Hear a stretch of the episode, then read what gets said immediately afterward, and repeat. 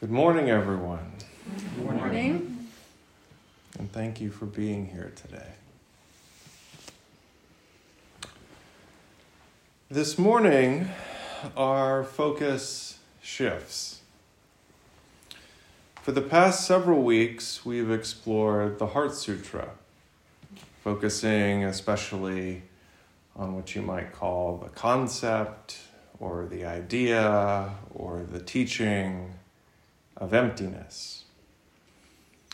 Today, our focus remains with the sutras that we either chant or recite during service, but we're going to put down the Heart Sutra for a little while. We've had our toes long enough in these deeper teachings, and we can put our toes elsewhere or nowhere if you find putting your toes in places unappealing. We're going to turn our attention to the Loving Kindness Sutra, which we recited during service today. Loving kindness, or love, really, is our English translation of the Pali word metta, M E T T A. You might have heard of metta practice as something that people sometimes do. It's also our translation of the Sanskrit word maitri, M A I T R I. It's sometimes said that the next Buddha to come after Shakyamuni Buddha, our Buddha, will be Maitreya Buddha, the Buddha of love. We tend to use the word loving kindness in part because the word love is used in such a wide variety of ways that sometimes, from my point of view, it's a little meaningless. We say that we love our partner, our brothers, our sisters, our parents, our children, and our pets. And when we do, we are, I assume, signifying something about the relationship that we and them stand in to one another. We're saying something about the feelings that are present, the commitments that we've made, the intentions that we've set. And we're saying something important, I take it, in these contexts. That's in part why it can be scary to say to someone that maybe you've been dating for a little while, I love you. You're saying something of significance to them. The word carries meaning. Yet we also say that we love the arugula salad at such and such a restaurant. and we love the cheeseburger at our favorite fast food place. And I doubt that we mean the same thing when we say we love the arugula salad as when we say we love our partner. Maybe you do. it might be a really good arugula salad. I don't know. So, again, we tend to not use the word love so much as loving kindness, but both are appropriate translations. Loving kindness is not the same as passion. For passion, passionate love, for example, tends to find in its company a desire to control or possess the thing that is passion's object. This is sometimes why you can have a jealous partner in a relationship. My love for you is so strong, I just want you all to myself. It's not quite that. Moreover, loving kindness is without any transactional dimension to it. It's not fitting to say, I will show you loving kindness, but only if you do the dishes, or if you mow the lawn, or if you accompany to my best friend's birthday party, which you may not want to do. Loving kindness is something that we might say flows freely. It's without any kind of conditions placed upon it. It's also not the same as the sort of behavior that downplays or ignores unpleasant and painful parts of our lives. You spend enough time around us, you sometimes hear us talk about bright siding I don't quite know why this is the word we use, but I take it that everyone more or less knows what this means. We're not doing that either when we're cultivating loving kindness or practicing loving kindness with ourselves or with one another. The presence of loving kindness does not result in all things being soft and gentle and nice. We do not find ourselves inhabiting the sort of scenes in Thomas Kinkade's Christmas paintings. Rather, we might say that loving kindness is all embracing. It offers us a spacious field in which everything has a place the things we like and the things we don't like, the things that are pleasant and the things that are painful. And with this said, what I want to do this morning is share two ways of engaging with the first part of the Loving Kindness Sutra. The translation I prefer differs a little bit from what we recited in service this morning, but you'll see the overlap. So it reads as follows This is what should be done by one who is skilled in goodness and who knows the path of peace. Let them be stable and upright, straightforward and gentle in speech, humble and not conceited contented and easily satisfied, unburdened with duties and frugal in their ways, peaceful and calm and wise and skillful, not proud or demanding in nature. Let them not do the slightest thing that the wise would later reprove.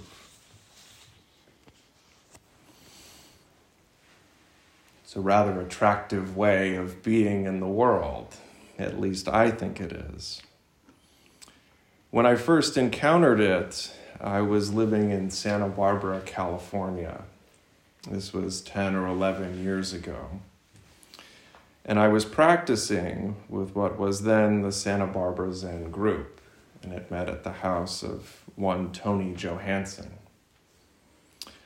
Tony, though not a teacher, he didn't wear any brown robes on Sundays. I sometimes consider to be my first teacher. He'd been a student of Suzuki Roshi's and Katagiri Roshi's at San Francisco Zen Center in the 1960s. And he received the precepts from Suzuki Roshi at some point, and this was indicated by the navy blue rakusu he wore on Sundays. I never did learn his Dharma name, and I regret that. He passed about seven or eight years ago from cancer. He was always just Tony, kind and gentle Tony. He was the sort of person who, from my point of view, embodied the way of being in the world that's outlined in the first part of this sutra. I, on the other hand, was not. Well, I would read the first part of the Loving Kindness Sutra and I would see the many qualities it lists being straightforward and gentle in speech, being humble and not conceited, and contented and easily satisfied. I judged that I had none of these qualities. At best, perhaps, I had nascent instances of one or two of them. Maybe I could be gentle in speech, but I certainly wasn't humble. No matter though, because here was this sutra that offered me a list. If you were here last week, you heard Roshi say Buddhists love lists. A list of qualities that I could exert a great effort in cultivating. Someday I too would be all of these things, not proud or demanding in nature, peaceful, calm, wise, skillful, and so on. When I approached the sutra in this way, I ended up separating myself from it. I thought, I'm here, but someday I'll be over there, wherever over there is. I'm not the sort of person described in this sutra, but someday I can be. I'd set up lots of goals for myself. namely, to become such and such a person who moves through the world in this way. I also understood the gentle, kind, humble, and peaceful person described here in a surprisingly rigid way. I thought that once I achieved my goals, that I would always move through the world in that way. I would never make a mistake, as we sometimes put it. There would be no harsh, mean, arrogant, or upsetting behavior from me. I would be perfect. A word that at times I suspect contributes to a great deal of harm, though it's born from the best of intentions. And finally, this perfect behavior that I had constructed in my mind and set up as a goal for myself would flow from me in only one way. Sometimes, when we're at the tea table, Roshi asks whoever is sharing to speak a little louder.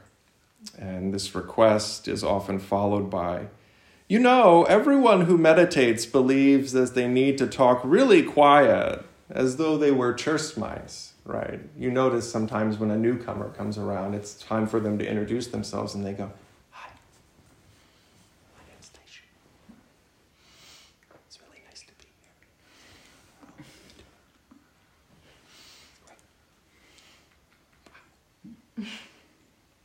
We laugh, perhaps, but it's not all that silly. There's an image that circulates of what and how Buddhists are like. And we, as Buddhists, or the Buddha curious, I don't want to label any of you prematurely, consciously or not, often conform to at least parts of that image. By a show of hands, how many people are wearing mala beads today? Let's see. Similarly, sometimes we find ourselves too comfortable in a way of thinking about how frugality, humility, and gentleness manifest through us in the world. I say all of this to not then say that this way of relating to the first part of the Loving Kindness Sutra is wrong or incorrect or mistaken, I'm not going to say that. Um, but I share all of this with you to provide an opportunity for contrast. Because the way in which I relate to the sutra today is different. I won't say that it's right and I won't say that it's correct, and I won't say that it's better. First, I understand the way of being in the world that it describes as dynamic. The characteristics collectively offer an orientation for continual, ongoing practice. These are not goals to be reached and then done, but every day, every moment, we have a chance to work on them in our lives as we move through the world. And second, I see this way of being as spacious. What form my ongoing practice of loving kindness takes is not rigidly determined beforehand. It's not as though if in a meeting with someone I say something unskillful, the thing to do according to our practice is pull out my rule book and open to page 475 and see what it says to do when you say something unskillful in a meeting. And if it did, I wouldn't carry the book in the first place. It's probably too heavy. But skillful responses are arrived through the eye of practice in that moment. And these insights together allow me to see a third. And that's the inclusivity of being in the world in this way. And this is really what I want to focus on in the remainder of the talk and through a passage from the writings of our first ancestor in Japan. This is Dogen Zenji. And I'm also doing this because Daigen is back and Daigen is our resident Dogen quote machine. Before I lived here and was practicing intensively with Mado, I lived down in State College, and Daigen and I would commute back and forth to the Zendo together. He already knows what I'm going to say. and there was one car ride where I counted. He quoted Dogen 35 times. every time I tell this story, it gets greater in number. Next time it'll be 42 or something. It's one of the ways in which I show my affection for my dear Dharma brother. 52 times now it was.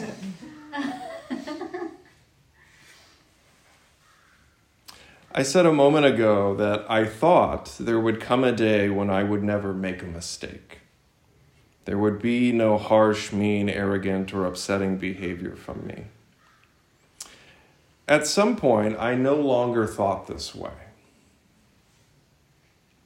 Dogen can help explain why. In a short section of a very long book, he writes the following Since ancient times, these words have been spoken both in India and in the Deva world. One who falls to the ground uses the ground to stand up. One who ignores the ground and tries to stand cannot. The meaning is that those who fall down to the earth stand up on the earth. It is impossible to get up without using the earth. Some people interpret this as great enlightenment which is the desirable way to become free from body and mind. Thus, when being asked how Buddhas attain the way, they say it is like those who fall to the ground and use the ground to stand up. Thoroughly investigate this and penetrate the views from the past, the future, and this very moment. Great enlightenment, beyond enlightenment, further delusion, and loss of delusion are immersed in enlightenment, immersed in delusion. They all fall to the ground and get up using the ground. This is a wonderful passage. We could say that in the beginning, I thought there would come a day when I would never fall down. I would instead always walk straight and sure footed, stable and upright, even. What do we read here, though? The greatly enlightened, those who have gone far beyond enlightenment, those who are in delusion, and those who are lost, utterly lost, in still further delusion. All of them are, in fact, immersed in enlightenment and immersed in delusion. That is, everyone falls to the ground and everyone gets up using the ground. I want to give us a concrete example to work with. One line in the first part of the Loving Kindness Sutra says that the person skilled in goodness and who knows the path of peace is humble and not conceited. How do you understand this?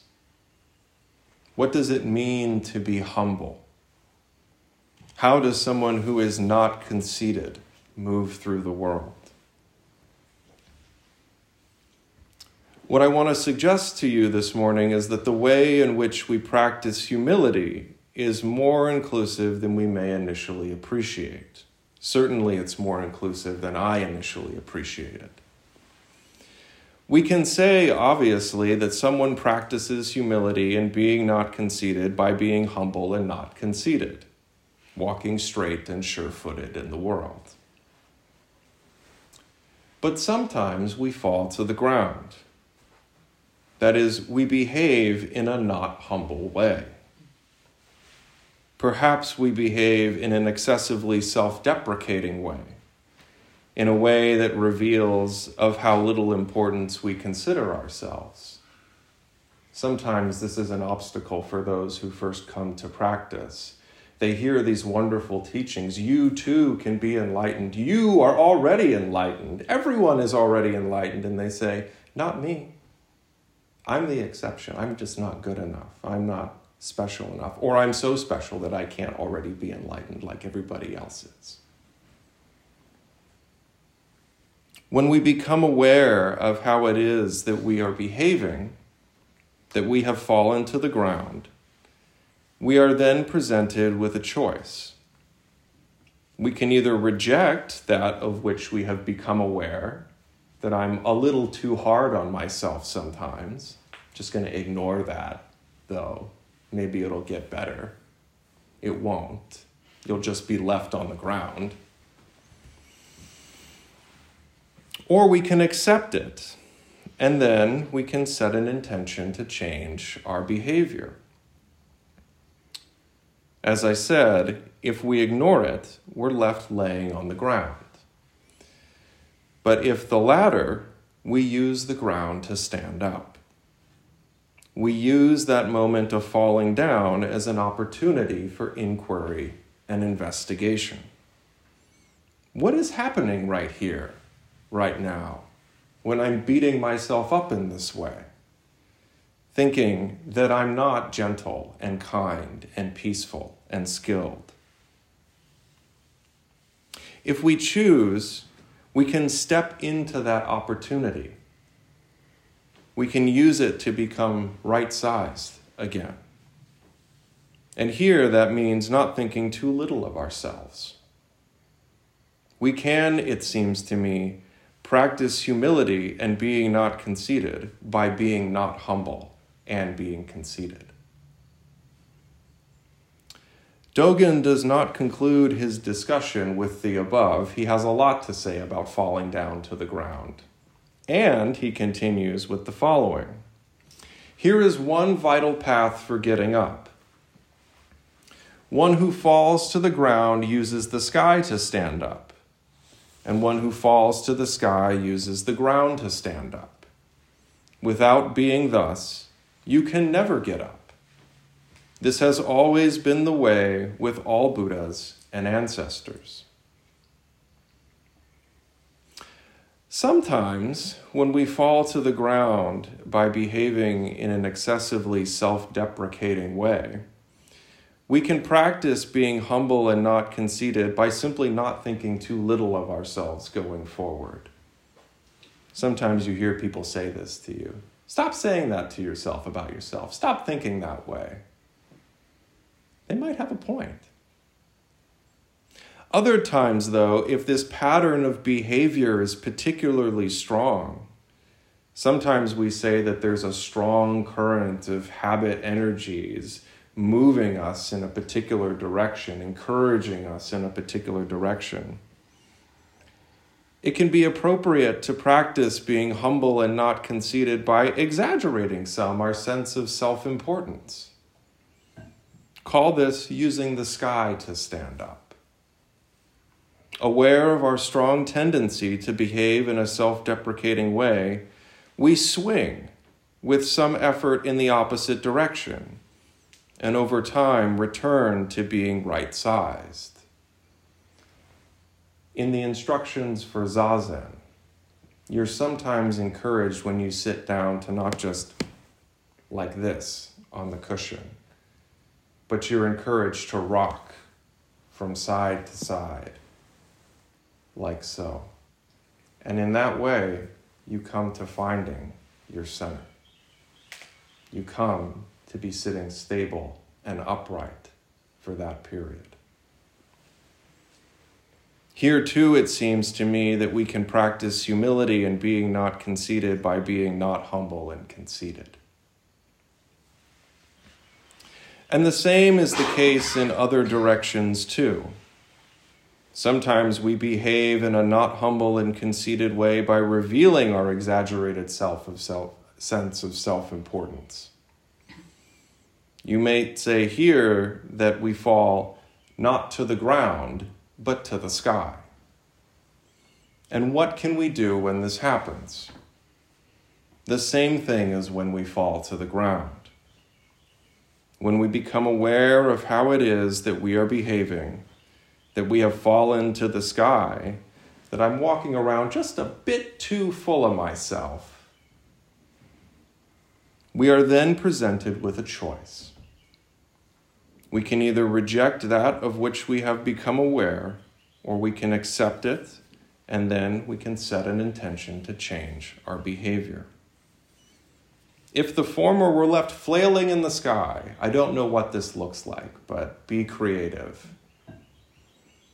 If the latter, we can use the sky or the ground to stand up. We use that moment of falling down as an opportunity for inquiry and investigation. Again, what's happening right here, right now? What's going on within me? And if we choose, we can step into the opportunity that's been presented to become right sized again.